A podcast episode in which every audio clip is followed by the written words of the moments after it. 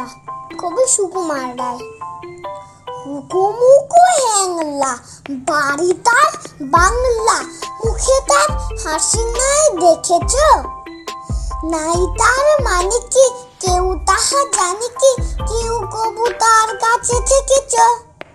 শ্যামা দাস মামা তার, আফিনের থানা তার, আর তার কেহ নাই এছাড়া।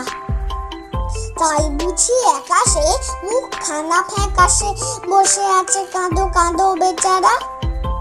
থপ থপ পায়ে সে নাচতো যে আয়েসে গাল ভরা ছিল তার ফুর্তি।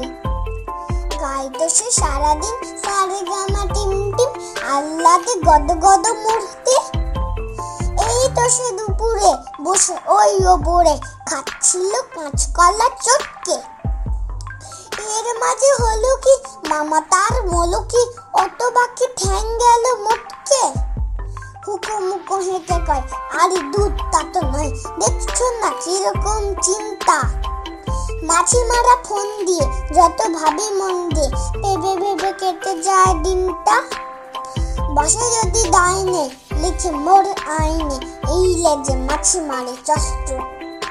বামি যদি বসে তাও নহি আমি বেছে পাও এই লেজে আছে তার অস্ত্র যদি দেখি কোনো বাজি বসে ঠিক মাঝামাঝি, কি যে করি ভেবে নাহি বাইরে। ভেবে দেখি এখি দায়, কোন লেজে মারি তাই। দুটি বই লেজ মন নাই রে।